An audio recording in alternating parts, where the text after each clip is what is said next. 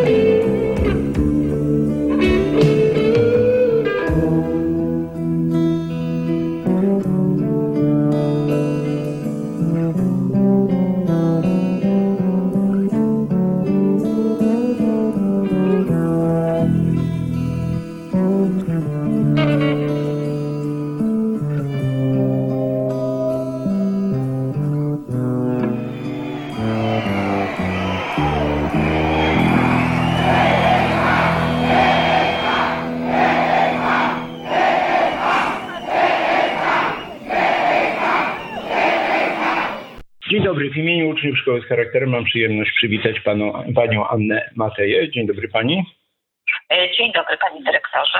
Przede mną pani książka Serce pasowało, opowieść o polskiej transplantologii. No i mm, pojawia się e, pytanie takie zasadnicze, e, kiedy jesteśmy świadkami jakiegoś takiego tragicznego zdarzenia, które łączy się też z tragiczną chorobą, czyli kwestia tego, czy my jesteśmy przygotowani, żeby być dawcami właśnie w procesach e, związanymi z transplantologią.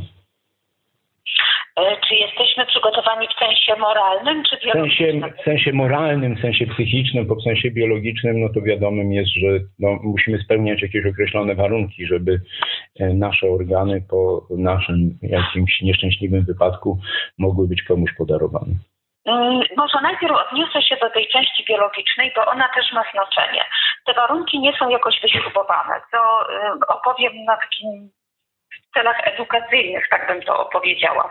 Jeżeli nie chorujemy na choroby nowotworowe, to najpewniej po, naszym, po naszej śmierci nasze narządy mogą zostać przeszczepione innym osobom, którym mogą one przedłużyć życie. Jeżeli chodzi o przeszczepianie szpiku kostnego, tutaj zdaje się jest ograniczenie do 40 roku życia. Możemy być dawcą. To są takie w zarysie e, chyba najważniejsze rzeczy dotyczące warunków biologicznych. Zwracam na to uwagę dlatego, że dawca narządów to jest, e, to jest altruizm, wydaje mi się, najwyższej miary. Dobrze myśleć o sobie jako e, o, o, jako o osobie, która może zrobić coś dobrego także po śmierci. Także proszę nie, nie zwracać uwagi, czy też nie przejmować się tym, że po, potrzeba mm, spełniać jakieś wyśrubowane warunki medyczno-biologiczne, żeby zostać dawcą. Właściwie każdy z nas, to już musi ciężka choroba wykluczyć dawstwo, może takim dawcą być i może po swojej śmierci, jeżeli wyrazimy zgodę na, na pobranie narządów, może przedłużyć e, komuś życie. Natomiast problemem jest ta druga strona, którą ja nazwałam moralną. Pan Odeza od, ym, zwrócił tutaj uwagę na przygotowanie psychiczne. To jest właściwie kwestia decydująca. Dlatego, że po pierwsze nie mamy zwyczaju, nie wiem czy to jest tylko cecha społeczeństwa polskiego, czy homo sapiens jako takiego, ale nie mamy zwyczaju rozmawiać o śmierci. I to jest główny powód, dla którego nie zastanawiamy się też, co stanie się z naszym ciałem po śmierci. A wydaje mi się, że to jest temat niesłychanie ważny i należy się z nim mierzyć wtedy, kiedy się jest zdrowym, pełnym życia i planów. Co stanie się ze mną po śmierci? Co stanie się z moją masą spadkową, jak najbardziej materialną, ale też co stanie się z moim ciałem? Ten temat teraz jest może ciut bardziej obecny, bo no, wiele osób na przykład dysponuje, że nie chce mieć pochów, pochówku w jakimkolwiek obrządku wyznaniowym, chcą mieć obrządku świeckim. Są też osoby, które decydują się na kremację, ale wydaje mi się, że ten temat dobrze byłoby pociągnąć jeszcze głębiej. Zastanowić się, czy muszę zabierać swoje narządy do pieca krematoryjnego, czy do miejsca na cmentarzu. Wydaje mi się, że niekoniecznie. Tak jak powiedziałam przed momentem, większość z nas, o ile nie choruje ciężko, a wydaje mi się, że, no, czyli na przykład nowotworowo, może być dawcą narządów po śmierci. I należy taką sytuację rozważyć, że, przynajmniej się nad nią zastanowić, rozmawiać. Jeżeli w Polsce przynajmniej e, ustawa o poltransplancie z 2005 roku, czyli to jest ustawa regulująca zasady pobierania narządów e, i no, regulowania wszystkimi kwestiami dotyczącymi pobierania i dawstwa narządów, po, pobierania narządów i dawstwa, reguluje, że trzeba zgłosić wyraźny sprzeciw właśnie do poltransplantu, jeżeli ktoś się nie zgadza na dawstwo. To jest oczywiście pewna procedura biurokratyczna, a wydaje mi się, że jeżeli ktoś się zgadza, to może to wyraźnie powiedzieć rodzinie, może to zgłosić swojemu lekarzowi prowadzącemu, e, czyli zwykłemu interniście, lekarzowi pierwszego kontaktu, albo może po prostu taką zgodę nosić w portfelu swoim. Przypadku nagłej śmierci lekarze będą wiedzieli, co robić. I to jest e, jakby nasza zgoda w ten sposób wyrażona jest tu przesądzająca. Ale to, na co zwróciłabym kolejny raz uwagę, to jest samo o tym myślenie. Byłoby świetnie, gdybyśmy przy jakiejś okazji po prostu zastanowili się nad taką kwestią, co ze mną po śmierci. Czy moje narządy muszą pójść razem ze mną? Albo do tablicy Mendelejewa, to mówię o osobach, które są niewierzące, albo zabieram je do e, w życie pozagrobowe, jakkolwiek by ono miało wyglądać. Ani tablica Mendelejewa, ani życie pozagrobowe nie potrzebuje naszych narządów. A tak jak już mówiłam, to jest jeden z najwyższych chyba dowodów altruizmu. Pozostawienie swoich narządów, które nieznanym nam osobom mogą przedłużyć, uratować życie. Chciałabym też zwrócić uwagę, co jest bardzo ważne, biorąc pod uwagę, że kościołem większościowym w Polsce jest Kościół katolicki, że encyklika Evangelium Vitae Jana Pawła II, wydana w roku 95, wypowiada się w jednoznacznie aprobatywny sposób wobec e, oddawania narządów do transplantacji. No teraz jeżeli e, jakby przekroczymy ten lęk nasz, który nam e, w życiu na różnych etapach towarzyszy, lęk rozmawiania właśnie o śmierci, kiedy uzmysłowimy sobie, że to, co po nas pozostaje w sensie doczesnym, biologicznym, może się komuś przydać i już podejmiemy tą decyzję fundamentalną, czy, czy przede wszystkim nie będziemy zgłaszać żadnego sprzeciwu, że, i uprzedzimy rodzinę, że jeżeli coś nam się stanie, to można mm, te nasze organy spożytkować, żeby ktoś inny, kto jest ciężko chory, mógł e, dłużej żyć, czy mógł po prostu, mówiąc językiem takim codziennym skorzystać z naszej pomocy już po naszej śmierci, to y, tak jak w Pani książce Pani to opisuje, takim punktem wyjścia do tych działań transplantologicznych była, były operacje przede wszystkim związane na początku y, z układem urologicznym, z układem, y, gdzie mamy osoby chore, mamy, które muszą przechodzić dializę. Mówię tutaj o przeszczepie nerek czy nerki. Mhm. Jak y, pani, pisząc tę książkę, jak ta, ta, nasza naukowa i życiowa, medyczna przygoda właśnie z przeszczepami nerek się zaczęła, bo tak jak pani pisze, początkowo te nerki nie były nawet umieszczane w tym miejscu, gdzie jest nerka, żeby nie komplikować tego zabiegu. One do tej pory nie są umieszczone tam, gdzie nerka jest naturalnie. One są y, przy kości miednicowej, z tego co pamiętam, bo tak jest po prostu łatwiej ją wszczepić. Nerka była pierwszym narządem, y, nad którego przeszczepieniem zaczęto się zastanawiać i y, w klinikach Stanach Zjednoczonych, bo tam były pierwsze pionierskie operacje mm, czy badania, które miały doprowadzić do operacji transplantacyjnych przeprowadzane. Pierwsze operacje wykonywane już w latach 50. One były pomiędzy dawcami spokrewnionymi. E, większość kończyła się niepowodzeniem, ale były też sukcesy. Nerka była ubrana pod uwagę jako narząd do przeszczepiania dwóch powodów. Po pierwsze, ta operacja y, wydawała się stosunkowo mniej skomplikowana niż na przykład operacja przeszczepiania serca. Druga sprawa, y, nerki są dwie, ale do prawidłowego funkcjonowania wystarcza jedna. To też miało znaczenie w przypadku, kiedy y, operacja transplantologiczna miała mieć miejsce pomiędzy dawcami spokrewnionymi. Jeżeli na przykład nie było konfliktu, e, no wtedy jeszcze nie, nie wiedziano o jaki konflikt chodzi, ale zdawano sobie sprawę, że układ odpornościowy ma tu dużo do powiedzenia i no, organizm musi zaakceptować narząd. I stąd właśnie wybór nerki. W Polsce próby rozpoczęto jakoś na początku lat 60 może nieco później. Nie kończyły się one niestety sukcesem. Między innymi profesor Wiktor Bros z Wrocławia próbował takie operacje przeprowadzić, ale bez powodzenia. Natomiast pierwsza operacja przeszczepienia nerki, która zakończyła się sukcesem, to znaczy pacjentka przeżyła operację i przeżyła ponad pół roku. To była operacja wykonana w Warszawie przez profesora Jana Niewibowicza w styczniu 1966 roku.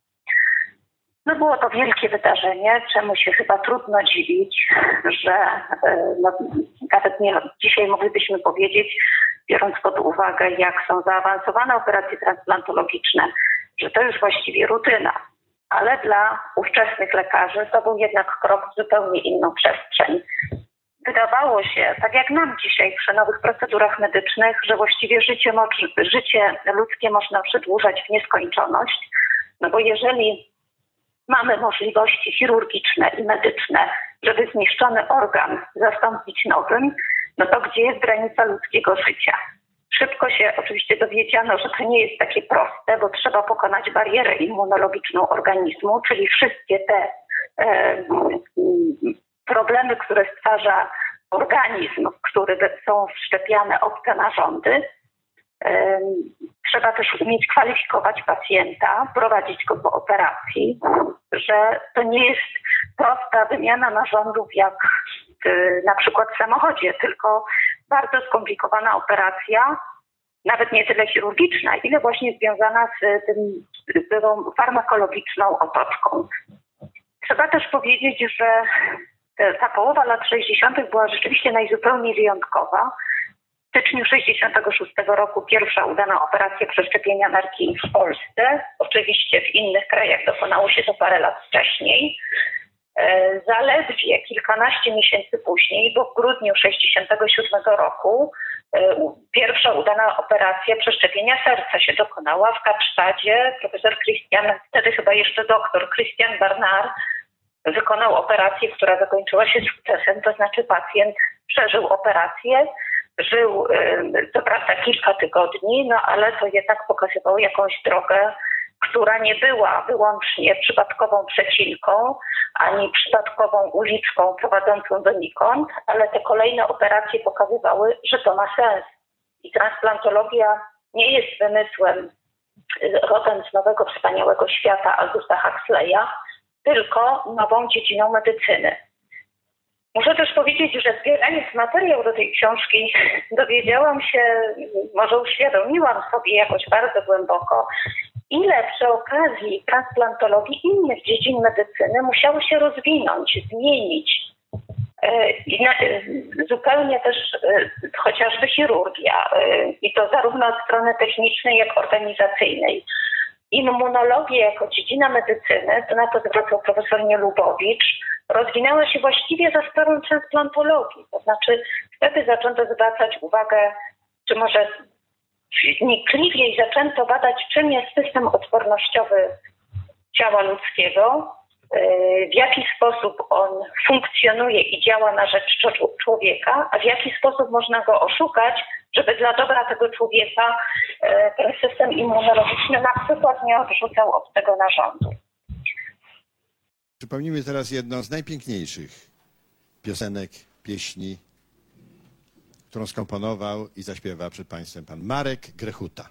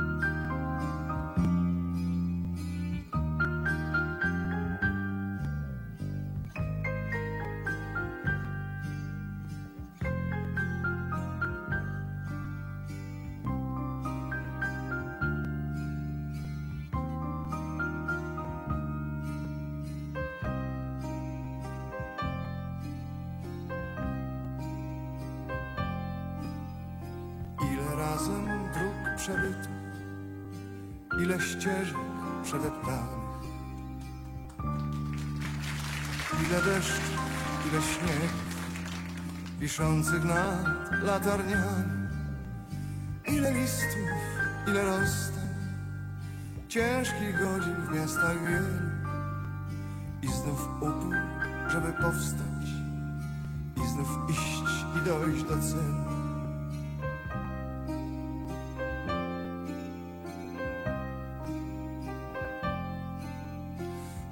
trudzie nieustannym, wspólnych zmartwień, wspólnych dążeń.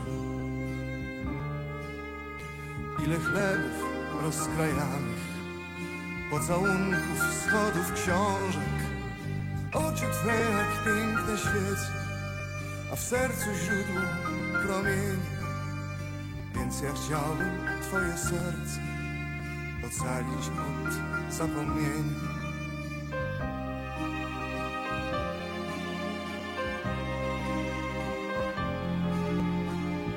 Ramion płaszcz powisa, krzykliwy z leśnego ptactwa.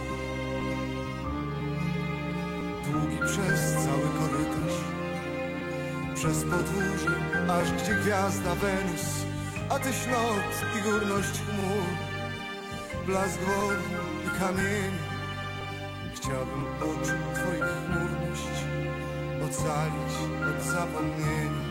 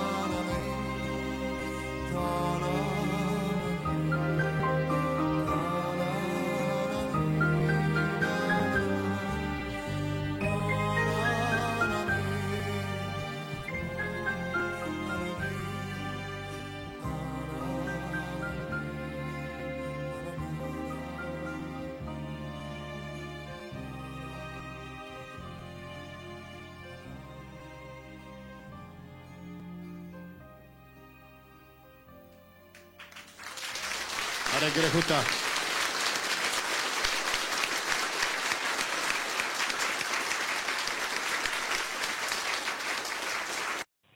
Zatrzymaliśmy się w 1967 roku przy okazji e, przeszczepienia serca. To oczywiście nie był koniec, e, dlatego że chirurgom chodziło po głowie przeszczepianie wątroby, niesłychanie skomplikowanego narządu. To do dzisiaj jest jedna z bardziej skomplikowanych i trudnych operacji transplantologicznych. Przeszczepianie trzustki, kolejny, kolejny ośmiotysięcznik do pokonania można powiedzieć. W Polsce, jak zapewne pamiętamy, pierwsza udana operacja przeszczepienia serca to jest dopiero listopad 85 roku i operacja wykonana w Zabrzu, przez docenta Zbigniewa Religę i jego zespół. Wcześniej były próby przeszczepienia serca, ale niestety nieudane. W styczniu 68 roku znakomity kardiochirurg i chirurg profesor Jan Moll e, wykonał operację, ale operacja się nie udała. I tutaj znowu chciałabym zrobić małą dygresję, ile musiało się zmienić i w medycynie, ale też w myśleniu ludzkim o medycynie, żeby transplantologia w ogóle była możliwa. Musiał się zmienić chociażby stosunek do pacjenta, który musiał być mniej patriarchalny, mniej protekcjonalny, który w ogóle właściwie nie mógł być protekcjonalny, dlatego że w tak trudnej operacji pacjent musiał na wszystkich poziomach współpracować z lekarzami, musiał im zaufać, że operacja, która mało powiedzieć, że jest trudna, ale ona tak naprawdę może być drogą w jedną stronę. Jeżeli się nie uda, to pacjent umrze że pacjent musi ufać swoim lekarzom, współpracować z nim, a zaufanie pozyskuje się tylko wówczas, jak się kogoś traktuje po partnersku. To znaczy wszystko mu, wszystko to, co on powinien wiedzieć, przedstawia się mu przystępnym językiem, wprowadza się go do tego procesu leczniczego pacjenta jako niezbędny, podstawowy element. Pamiętam, że Profesor Zembala, czyli współpracownik profesora religii, opowiadał mi o swojej praktyce medycznej w Holandii, bo tam się uczył między innymi kardiochirurgii. I mówi, tam się nauczyłem, że co w szpitalu się nie liczy, a religią lekarza jest pacjent. To on jest najważniejszy, to o nim się rozmawia, wszystko, co się robi, to ze względu na niego.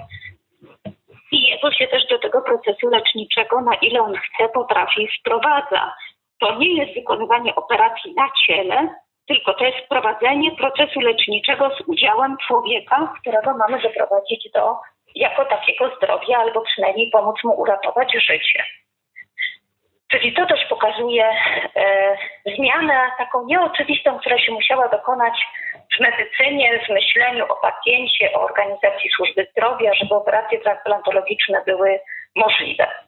Mówię o tym dlatego, że profesor Jan Moll po swojej nieudanej operacji przeszczepiania serca, która była no, dokonana z zachowaniem wszelkich wówczas istniejących norm wykonywania takich operacji, został oskarżony o wykonywanie eksperymentów na ludziach. I nie były to oskarżenia wyłącznie medialno-publicystyczne e, albo na zasadzie miejskiej plotki, tylko faktycznie prokurator zainteresował się tą operacją, było dochodzenie. Profesor Jan Moll zapłacił za to też jakąś cenę, bym powiedziała, taką psychiczno-moralną, jaką płaci każdy lekarz niesłusznie oskarżany o poważne przestępstwa, czy jak każda osoba niesłusznie oskarżana o poważne przestępstwa. Ale taki też był stan myślenia społecznego ówczesny. Ludzie nie rozumieli, czym jest transplantologia. Trochę im się to kojarzyło z jakimiś futurystycznymi wizjami, eksperymentowaniem na ludziach. Barnard był oskarżany o eksperymenty przeprowadzane w taki sposób, jak to robiono w obozach koncentracyjnych. 20 lat po wojnie to było mordercze oskarżenie. Tyle, że Barnard, który dość szybko stał się takim medycznym celebrytą, nic sobie z tego nie robił. Natomiast profesor Jan Moll musiał e, tutaj mocno się e, zmobilizować i stawić czoło takim oskarżeniom, nie najłatwiejszym. Oczywiście sporo od tamtego czasu minęło, ale czasami mam wrażenie, że niekoniecznie wszystkie te stereotypy e, są już zamierzchłą przeszłością. Wielokrotnie się spotykamy e, z oskarżeniami o e, niedochowywanie procedur, pytania zawieszone w próżni, kto pobiera narządy i za co. Trzeba powiedzieć, że to też wydaje mi się jest istotna sprawa w przypadku pobierania narządów i dawstwa procedury są ze wszech miar przejrzyste, a wszystko prowadzone jest przez instytucję już tutaj wymienioną, czyli przez Poltransplant. To oni wiedzą, ile osób oczekuje na dawstwo, e, znaczy na pobranie narządów. E, e, oni prowadzą rejestr osób, które, tak jak mówię, oczekują na, na wszczepienie narządu. Prowadzą też statystyki, jak wygląda transplantologia w Polsce. Nie ma, to też wydaje mi się trzeba bardzo wyraźnie podkreślić, biorąc pod uwagę sposób organizacji transplantologii w Polsce, nie ma możliwości jakiejkolwiek korupcji, e, nielegalnego handlu narządami czy jakichkolwiek przestępstw tego rodzaju. Tak jak Pani wspomniała, opowiadając o historii polskiej transplantologii i pana profesora e, Mola, i profesora Religie, i profesora Zembale, my e, tu mieszkając w Gliwicach e, znajdujemy się niedaleko tego miejsca, gdzie mm, profesor Religa i profesor Zembala operowali, ale w Gliwicach znajduje się też Centrum Onkologii o w którym też prowadzi się mm, mm, sposób leczenia związany z transplantologią, z rekonstrukcją e, e, e, organów ludzkich, które uległy zniszczeniu czy dewastacji w wyniku chorób onkologicznych.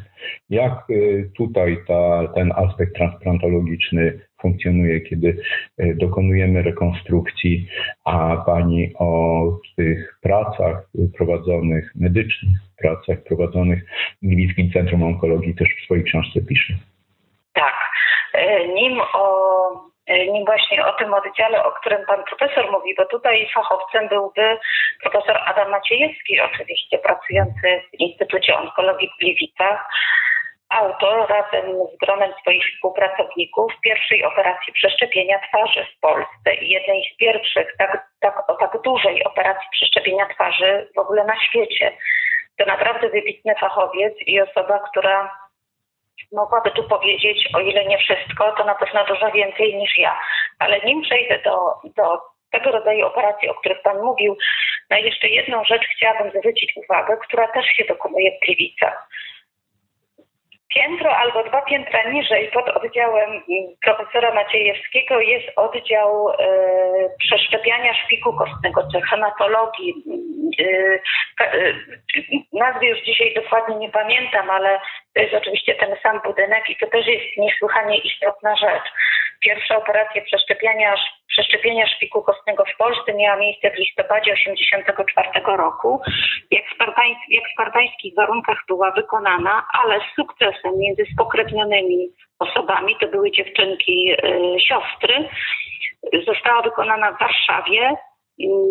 Do opisu tych spartańskich warunków to już zachęcam tych, których to interesuje, żeby sięgnęli do książki, ale zwracam też na to uwagę, bo mm, też myślę, musimy na to, nim przejdę właśnie do tych niesłychanie skomplikowanych operacji profesora Maciejewskiego, trzeba mieć też na uwadze, że wiele operacji transplantologicznych w Polsce, zwłaszcza tych pionierskich, czy tę, którą wykonał profesor Nielubowicz, czy profesor Religa, czy teraz właśnie szpik kostny, była wykonywana trochę wbrew środowisku, bo przed momentem mówiłam o uprzedzeniach społeczeństwa, które obawiało się, że, czy no może obawia i do dzisiaj, że narządy są pobierane wbrew woli e, e, dawcy, czy wbrew woli jego rodziny.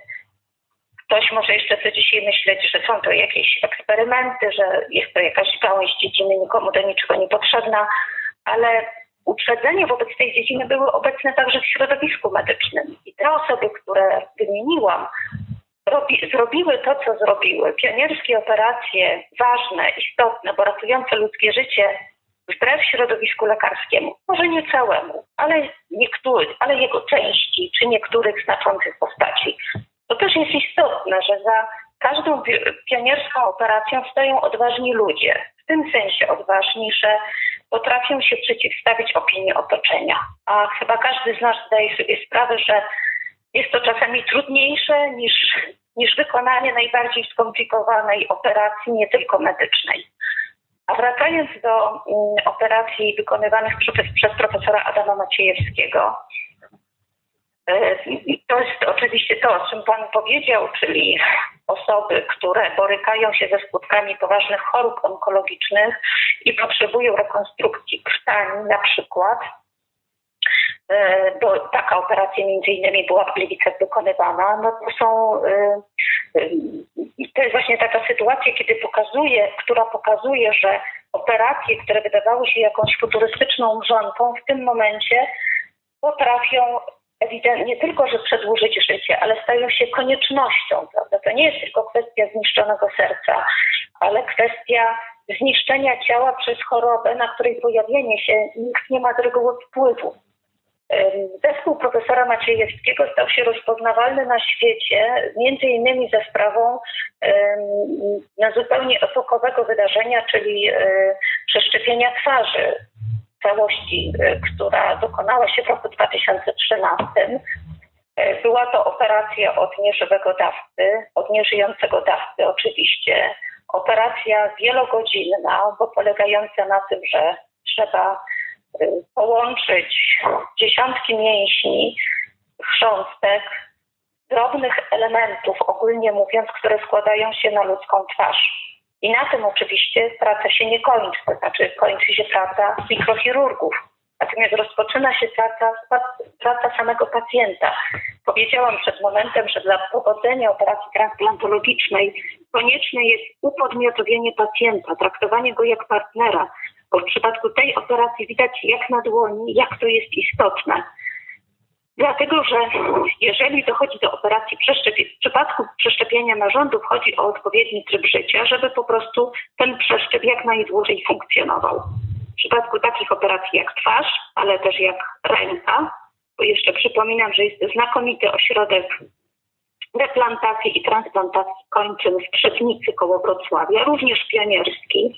To był jeden z pierwszych ośrodków tego rodzaju, który powstał w Europie, a powstał w latach 70., a jeżeli chodzi o um, transplantację, to, to był rok 2006, już nowy wiek.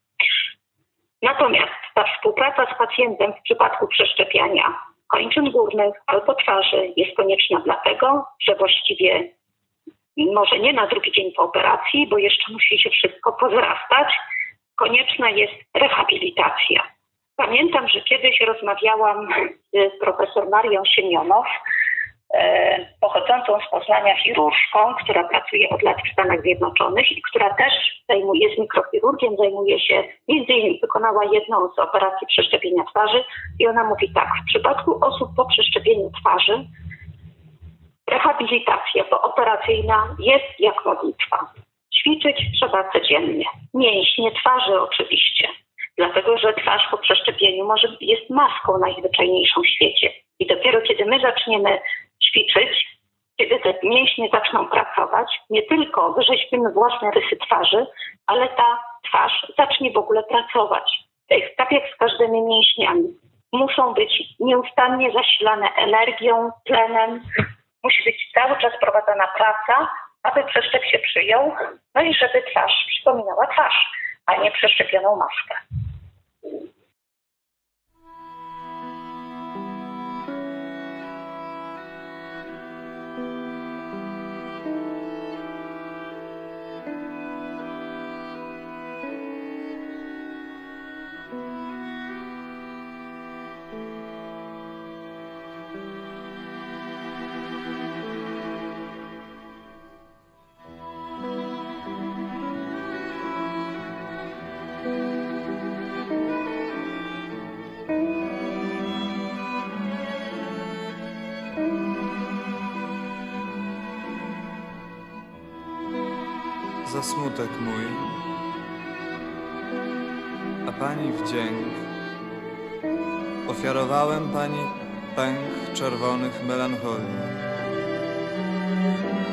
I lekkomyślnie dałem słowo, że kwiat ich kwitnie księżycowo, a liście mrą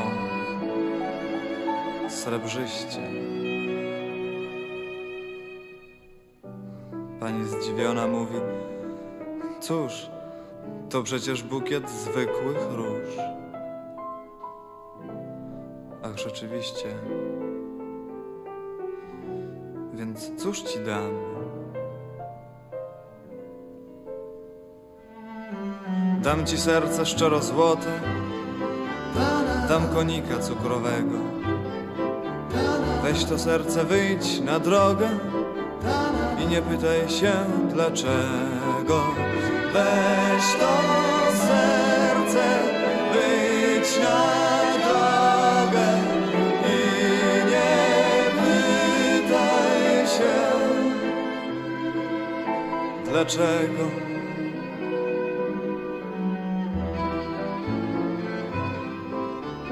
Stara baba za straganem wyrzuciła wielki koszyk.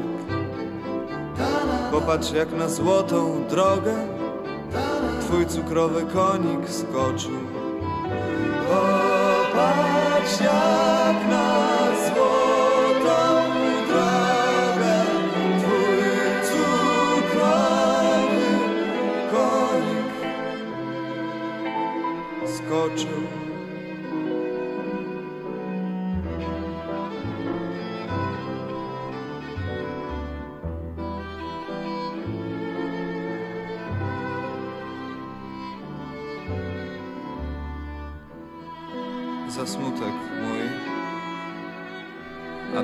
wdzięk.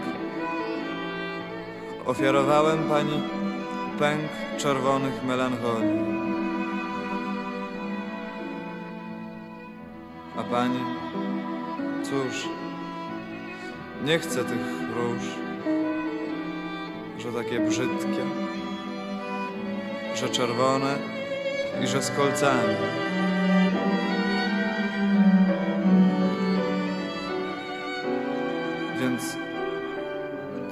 Dam?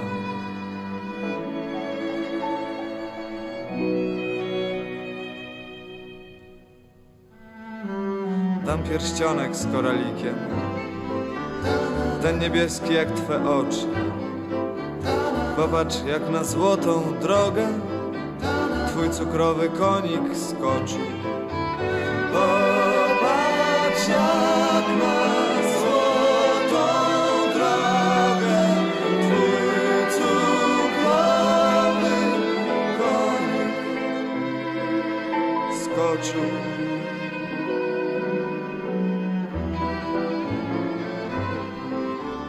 Dam ci serce szczerozłote, dam konika cukrowego. Weź to serce, wyjdź na drogę i nie pytaj się dlaczego. Weź to serce,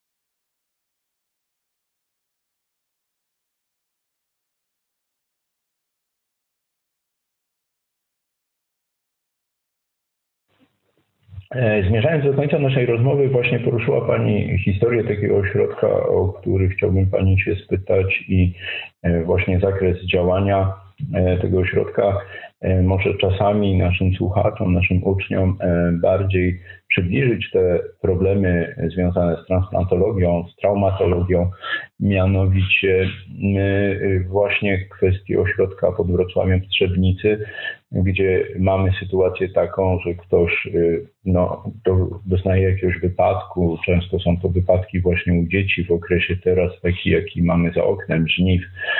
Czyli jakaś maszyna rolnicza może dokonać amputacji, czy to kończyny dolnej, czy górnej, i e, trzeba tą kończynę ponownie spróbować y, połączyć z organizmem, zszyć, ale też, tak jak Pani wspomniała, y, poza tymi działaniami mm, takimi klasycznymi, trochę dla chirurgii urazowej, to pojawia się możliwość, że jeżeli takiego, e, takiej kończyny nie da się z jakichś tysiąca różnych powodów połączyć z organizmem, to szukamy jakiegoś sposobu rekonstrukcji, właśnie jakiegoś sposobu transplantologii.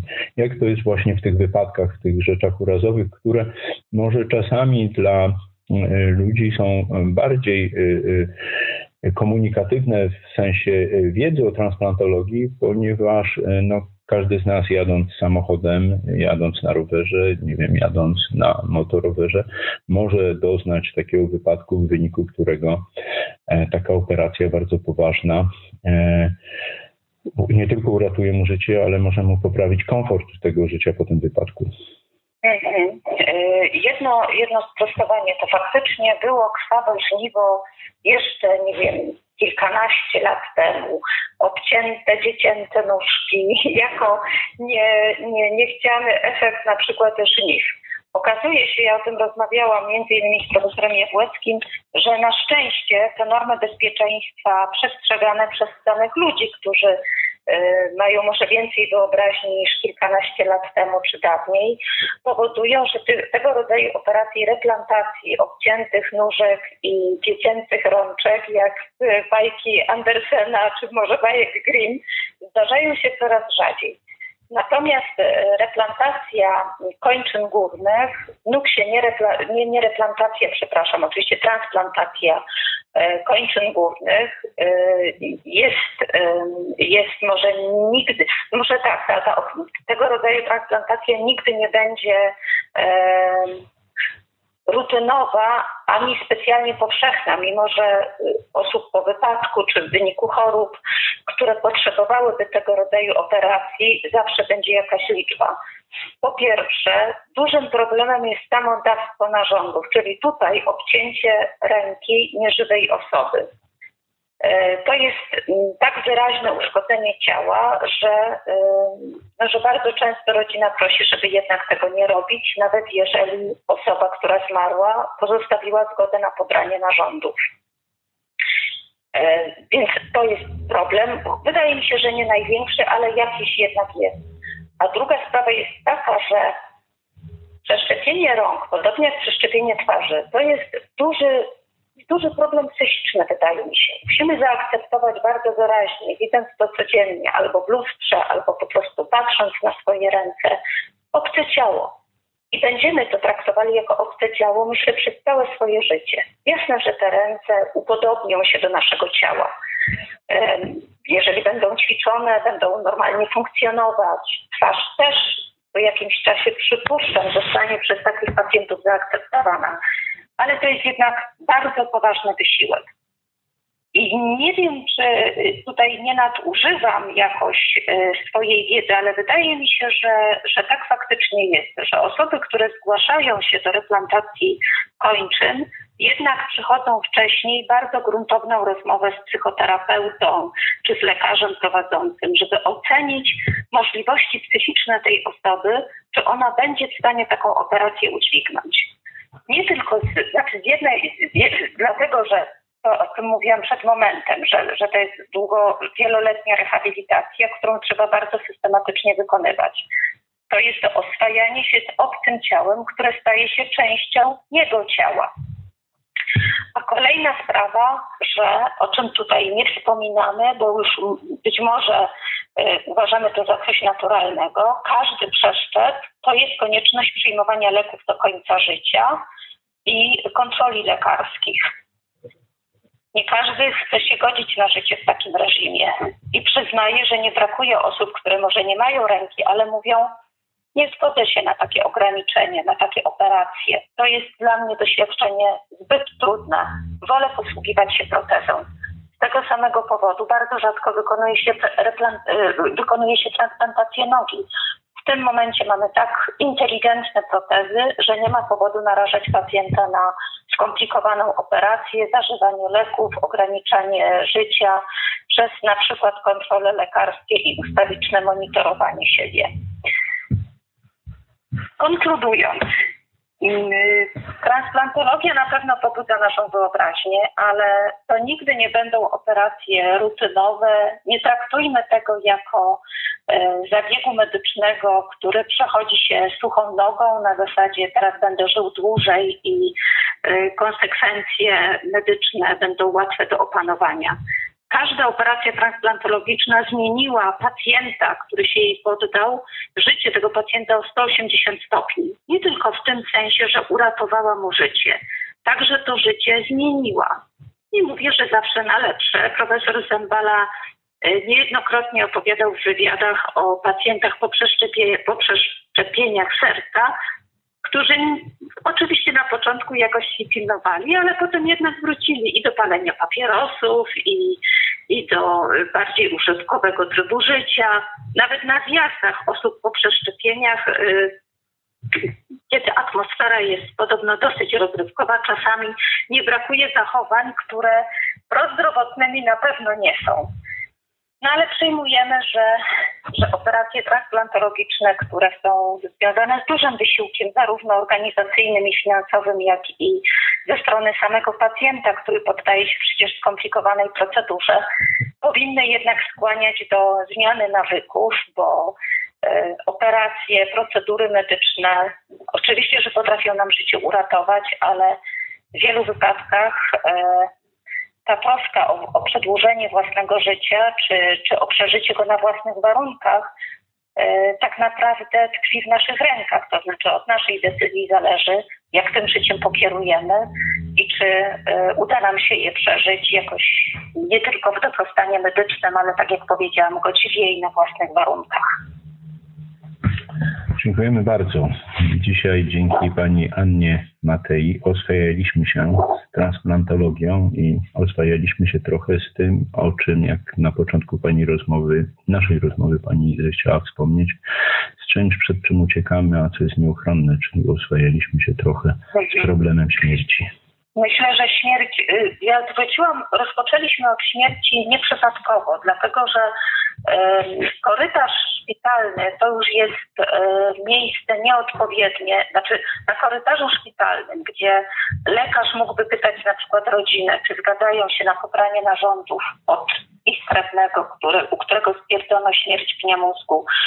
I nie ma możliwości przedłużenia mu życia ani uratowania tego życia, to już jest za późno. To już jest miejsce nieodpowiednie, żeby zadawać tego rodzaju pytania. Rodzina jest w szoku, nie zgadza się na śmierć. jak każdy z nas prawdopodobnie w nagłej sytuacji nie chce podejmować istotnych decyzji. Dlatego rozpoczęłam od śmierci. O śmierci powinniśmy myśleć za życia, bo tak jak przed momentem mówiłam, że ważne jest przeżycie życia na własnych warunkach, także wówczas, kiedy wiemy, że dni nasze są policzone. Tak samo wydaje mi się, że własną śmierć nie mówię, że należy zaplanować, bo to by zabrzmiało złowieszczo, ale możemy ją przemyśleć i znowu przeżyć tę śmierć na własnych warunkach. Jeżeli ze śmierci, która zawsze będzie zjawiskiem absurdalnym, to też bym chciała podkreślić, może wyniknąć coś dobrego, to wydaje mi się, warto, warto z tego skorzystać. Przepraszam, jeszcze jedną taką sytuację chciałam opowiedzieć, yy, medialną, która może uzmysłowi wielu ludziom, o co mi chodzi. Zginęło dziecko w wypadku samochodowym. Sytuacja tak trywialna, jak tylko może być. Rodzice oskarżali siebie, oskarżali szkołę. Dziecko przechodziło przez przejście na, na, dla pieszych, zostało potrącone przez kierowcę, który się zagapił. Sytuacja, która tak naprawdę nie powinna była zajść, ale zaszła. I ci rodzice przez wiele lat żyli w ustawicznej, nieprzepracowanej żałobie. I pamiętam, że jak słuchałam tego materiału medialnego, to pomyślałam sobie, czy ktoś z tymi rodzicami, kiedy, wtedy, kiedy się to stało, pomyśl, rozmawiał o możliwości pobrania narządów od ich, od, ich, od ich dziecka, które zginęło na tych pasach. Nie mówię, że to by im pomogło przepracować żałobę, ale może by ją jakoś wcześniej zakończyło. A to już była sytuacja, że ci rodzice żyli śmiercią tego dziecka dwa czy trzy lata po całym tym wydarzeniu. I w tym sensie mówię o absurdalności śmierci. Żadnej śmierci nie usensowimy, ani wówczas, kiedy ona przychodzi po pacjenta onkologicznego, ani po 80-paroletnią osobę, ani kiedy ona dotyczy dziecka czy osoby w sile wieku. Ale jeżeli z tego absurdu, jakim jest w moim przekonaniu każda śmierć, może wyniknąć coś dobrego, to warto przyłożyć do tego jakiś swój mały palec, mały wkład, że ja mogę zrobić z tego, co, co wydaje się kompletnie bez uzasadnienia, jednak może wyniknąć coś dobrego dla świata. Naszym wkładem była rozmowa z Panią. Miejmy nadzieję, że nasi słuchacze wyciągną odpowiednie dla siebie i dla nas wszystkich wnioski. Dziękujemy bardzo. Również bardzo dziękuję i zachęcam do rozmowy na niewygodne tematy, bo tylko takie rozmowy się liczą. Dziękujemy bardzo. Dziękuję również.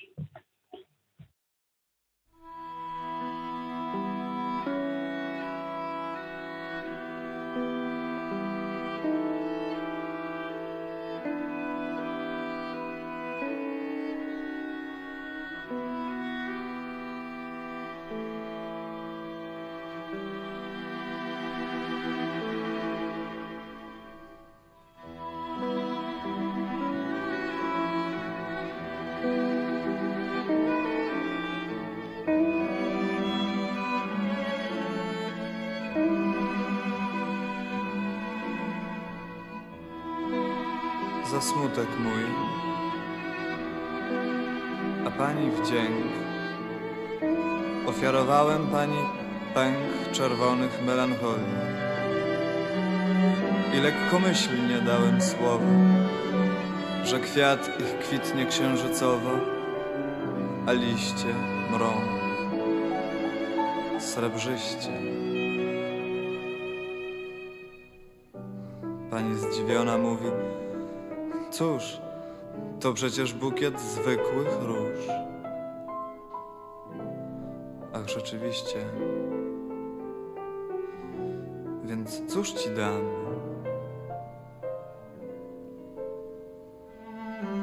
Dam ci serce szczerozłote, dam konika cukrowego. Weź to serce, wyjdź na drogę i nie pytaj się dlaczego.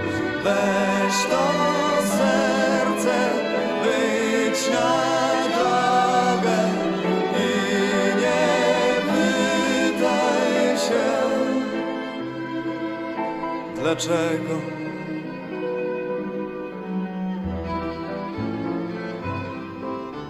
Stara baba za straganem wyrzuciła wielki koszyk Popatrz jak na złotą drogę Twój cukrowy konik skoczył. Popatrz jak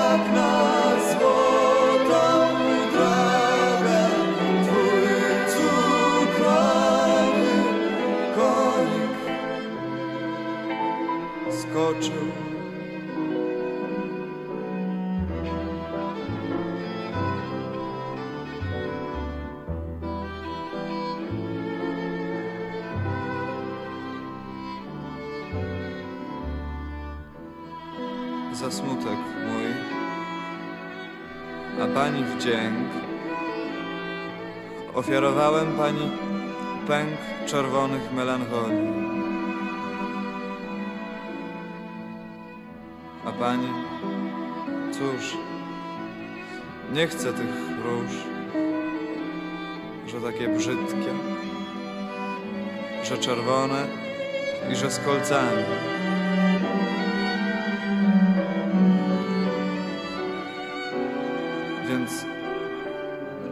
Dam?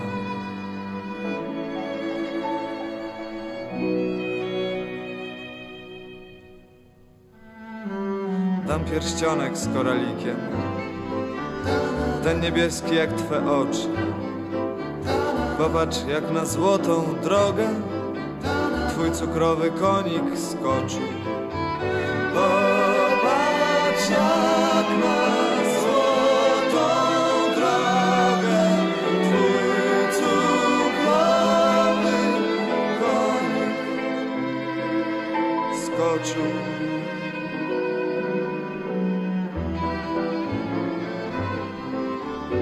Dam ci serce szczerozłote, dam konika cukrowego.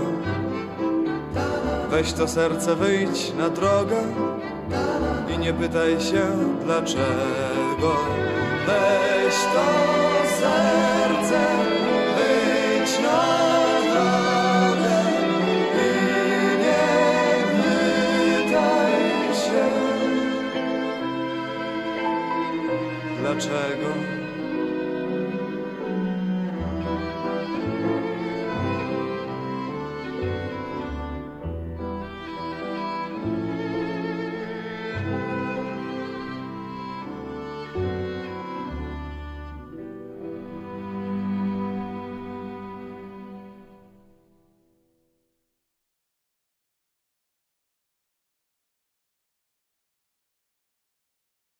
To dzień dobry w naszych naukowych rozmowach. Naszym gościem dzisiaj jest, Katarzyna Czaplan, dzień dobry. a właściwie dobry wieczór. Rozmawiamy w szkole wieczorową porą i dzisiejszy nasz temat, y, pani Katarzyna jest nauczycielem matematyki y, w naszej szkole, ale nasz temat jest y, związany z tym, co matematyka czasami czyni z uczniami, że działa u nich taki hormon jak adrenalina. Czy ma, jaki byłby związek między matematyką a adrenaliną?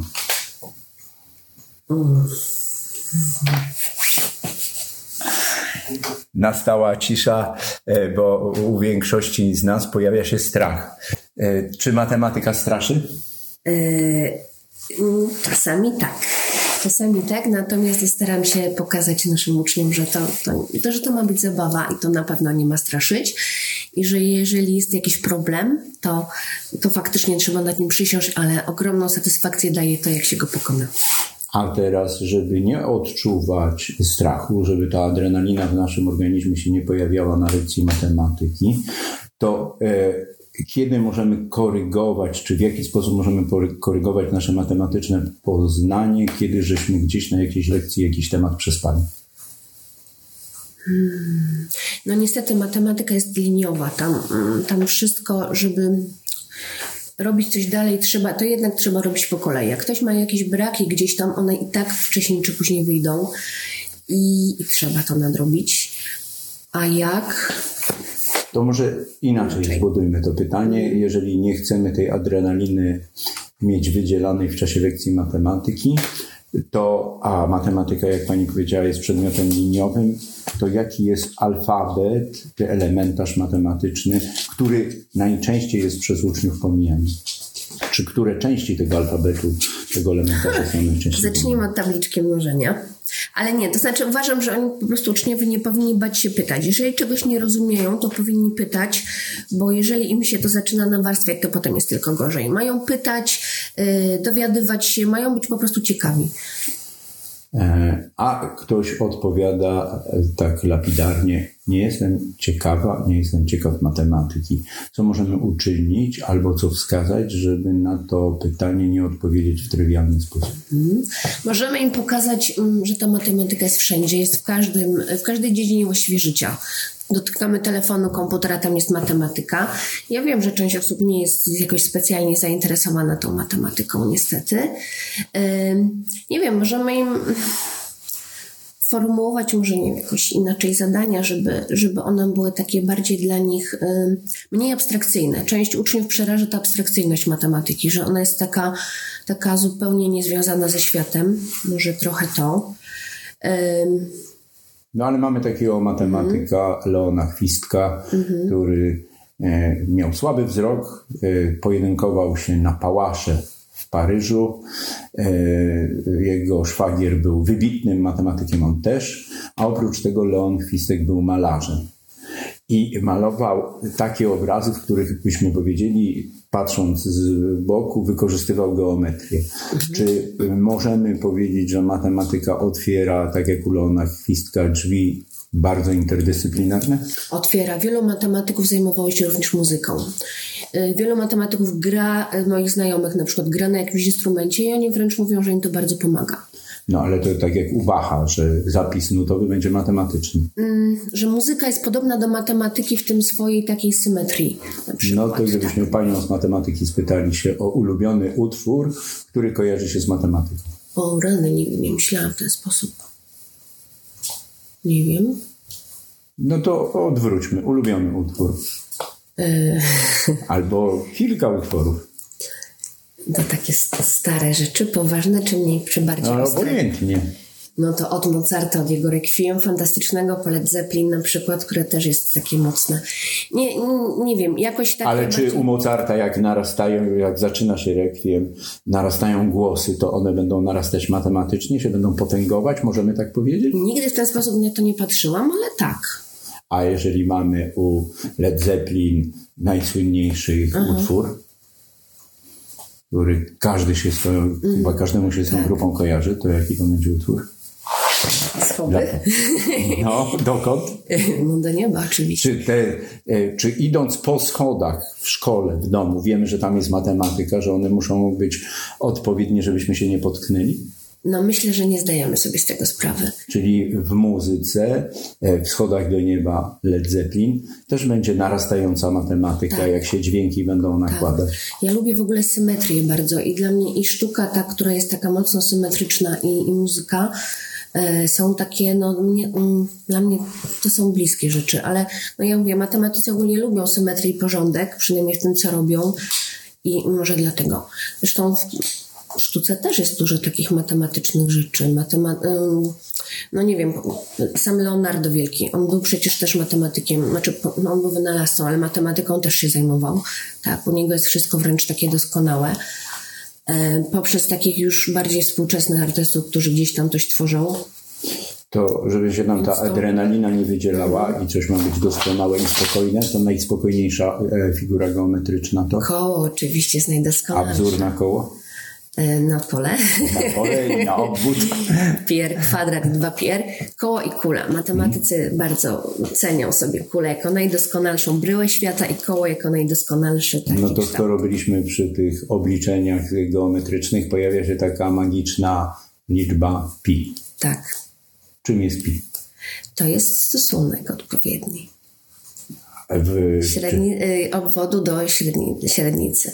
No ale to No, to, to jeżeli, dwóch, y, mm, no, to jeżeli mamy taką magiczną liczbę w matematyce, czy w geometrii, w tej dziedzinie matematyki, to czy w muzyce e, też może być coś takiego? Też możemy mówić o, jeszcze nie mówiliśmy o złotym podziale. W matematyce jest taki złoty podział, tak, który jest uznawany za najdoskonalszy. Zresztą on się w naturze też y, pojawia.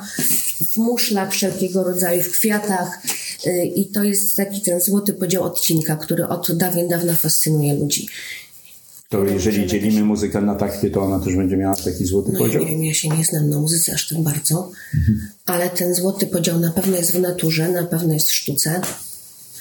Y, W, w muzyce to ja się może nie będę wypowiadać, bo nie Ale to gdybyśmy matematykę w taki y, złoty sposób podzielili na odcinki, to wtedy poznawanie tych odcinków, takie linearne i cykliczne, ono by powodowało, że nam się ta adrenalina przy matematyce nie będzie wydzielać. No nie. Ja myślę, że my się w ogóle nie możemy bać matematyki. Wielu uczniów się już na dzień dobry zakłada, że oni tego nie rozumieją, nie lubią i nie będą tego robić. Yy, I, no i tego nie robią. Ale, i, i, ale myślę, że to jest właśnie, nie powinni się bać, powinni sobie jakieś tam małe, małe rzeczy, małe kroczki. Robić. żebyśmy się nie bali, żeby nam się ta adrenalina nie wydzielała, a żeby nasz mózg pracował, to na koniec naszej rozmowy, gdyby zadać zagadkę matematyczną albo zadanie matematyczne, które nasi słuchacze mogą sobie przemyśleć do naszej następnej rozmowy. Ojej, to teraz to mi jest strasznie trudno coś wymyślić. E, To takie klasyczne, stare zadanie, krótkie i szybkie, którego treść na pewno pamiętam i, i, i się nie pomylę. Cegła waży kilogram i pół cegły. Ile waży cegła? No to z tym zadaniem zostawiamy naszych słuchaczy i zapraszamy ich do nadsyłania odpowiedzi na adres Szkoły z Charakterem dla zwycięzcy bądź zwyciężyni, zwyciężyni bądź zwycięzcy. Przewidywana jest nagroda. Naszym gościem dzisiaj była. Katarzyna Czapla. Dziękujemy bardzo. Dobranoc. Jacek, gdybyś mi powiedział, to ja bym przygotowała jakieś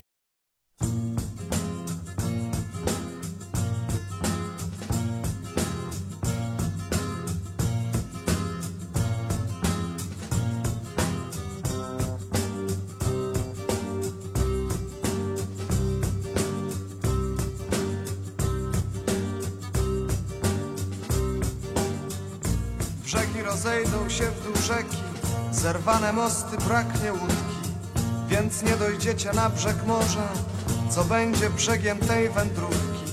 Więc pójdziesz sam, zobaczysz w drodze, jak czas powiela ludzkie twarze. Będziesz dla ziemi pożądaniem i dla pocisków drogowskazem. Brzegi rozejdą się w dół rzeki, zerwane mosty braknie łódki. Więc nie dojdziecie na brzeg morza, co będzie brzegiem tej wędrówki. Więc pójdziesz sam, zobaczysz w drodze, jak czas powiela ludzkie twarze. Będziesz dla ziemi pożądaniem i dla pocisków drogowskazem. Tam,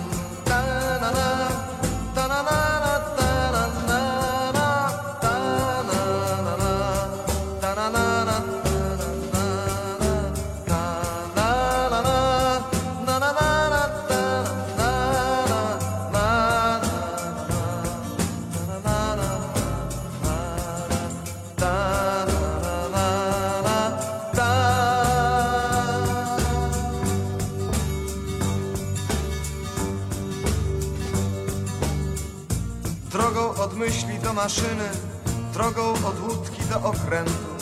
Skąd idziesz, że nie jesteś pewien wierności wymyślonych sprzętów?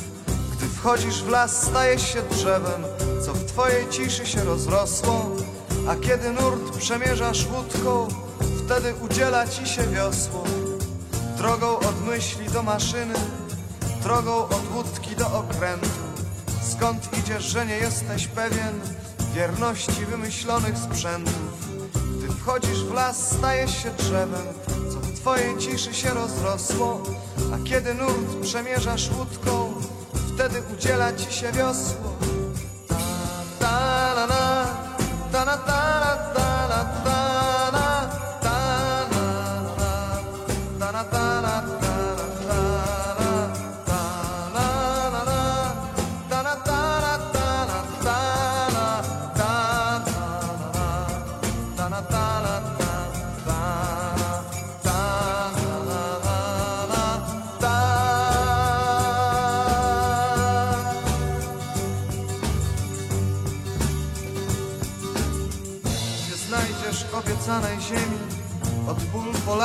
Ból polarnych aż po równik I tylko czasem będą chwile że serce tak jak most zadudni. Gdy ptak zawraca ku ścierniskom, niepokój brust rozdajesz polom.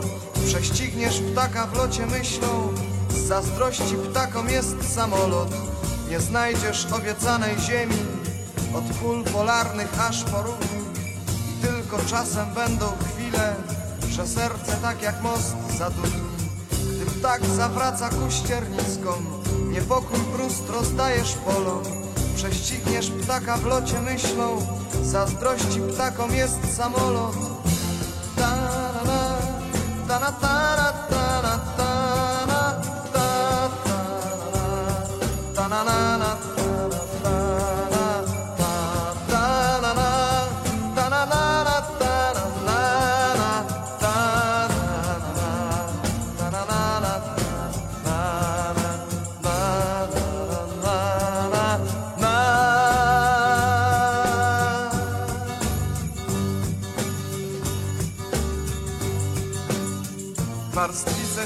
nad twoją głową, obłoków przeorany błękit. Gdy ziemię niepokoisz ziarnem, osiądzie ziemia w brustach ręki. Brzegi rozejdą się w dół rzeki, zerwane mosty braknie łódki.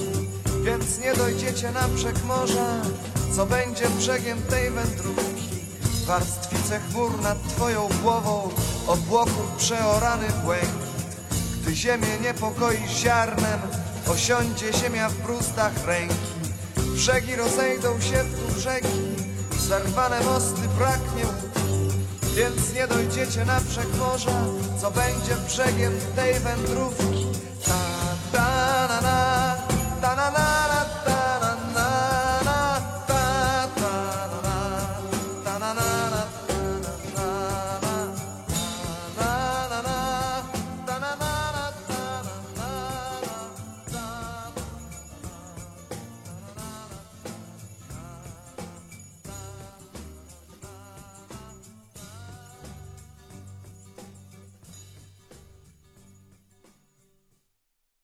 Dzień dobry, z tej strony Łukasz Zwoliński. Witam serdecznie wszystkich słuchaczy. Zapraszam do wysłuchania bajki filozoficznej zatytułowanej Muzyka dla głuchych. Dawniej byłem zupełnie głuchy. Patrzyłem na ludzi, którzy stojąc wyczyniali najdziwniejsze obroty.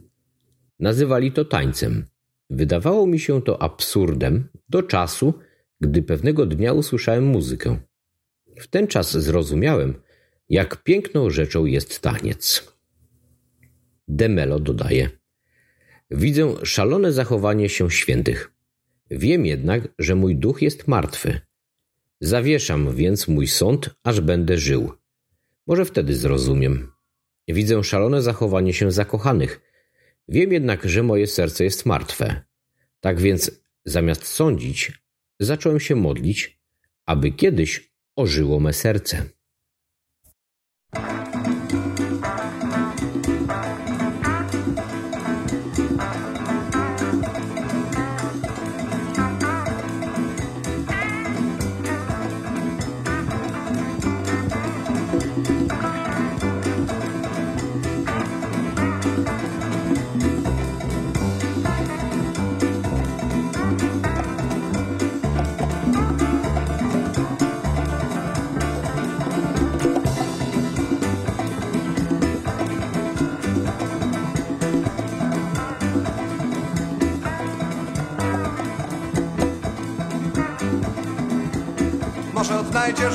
Wyludnionym domu.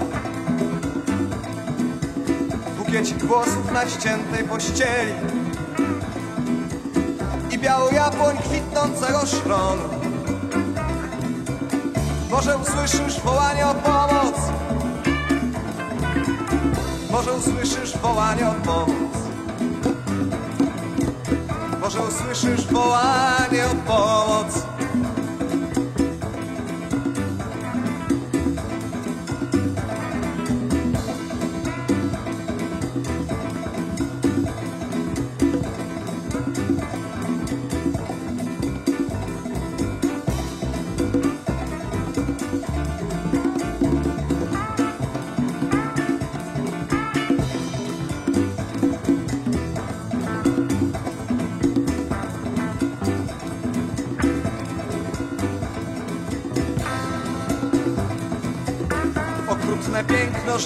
żelaznego świata. Oświecać będzie naszych snów podziemia. Ziemia zapłonie jak zamierzchła lampa i nasze ciała będzie w tła przemieniać. Może usłyszysz wołanie o pomoc.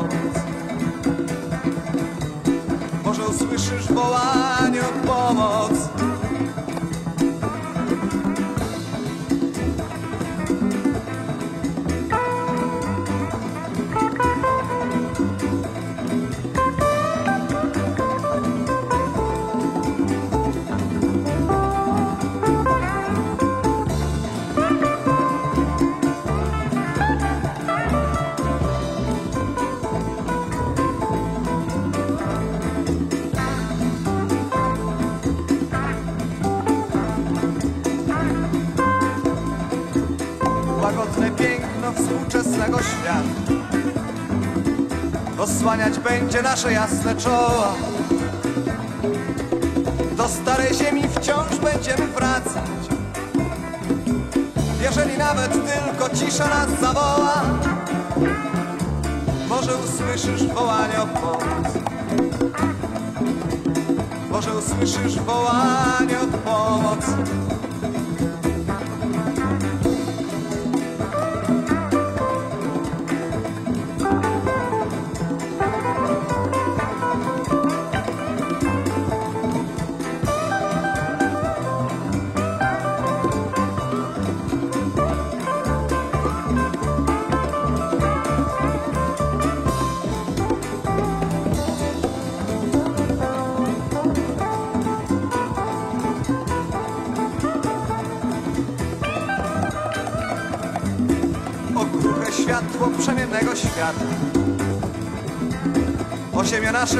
Ciężkie serce. Jeżeli nawet zabłądzimy w gwiazdach, to tylko Twoje serce nas uśmierci. Może zdążymy Ci jeszcze dopomóc. Może zdążymy Ci jeszcze dopomóc.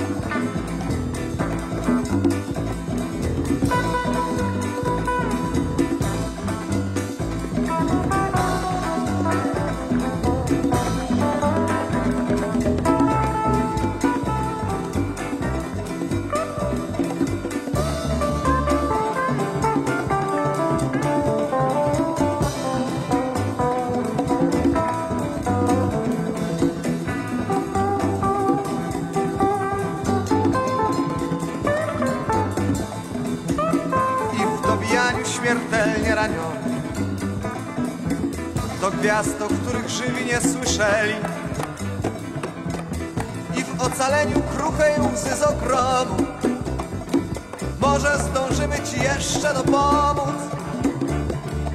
Może zdążymy Ci jeszcze dopomóc. Może zdążymy Ci jeszcze dopomóc.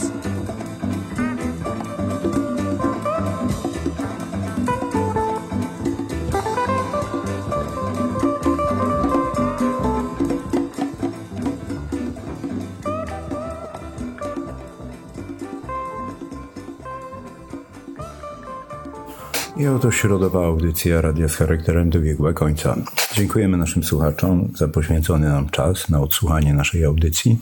Zapraszamy do śniadania z mistrzem, do odsłuchania audycji o niezwykłej nazwie Esencja Kwadransa. Może nie tyle niezwykłej nazwie, co szybkim ładunku wiedzy i informacji. Pozdrawiamy wszystkich słuchaczy, pozdrawiamy chorego pana Łukasza i zapraszamy do kolejnej czwartkowej audycji Radia z Charakterem. Wszystkiego dobrego.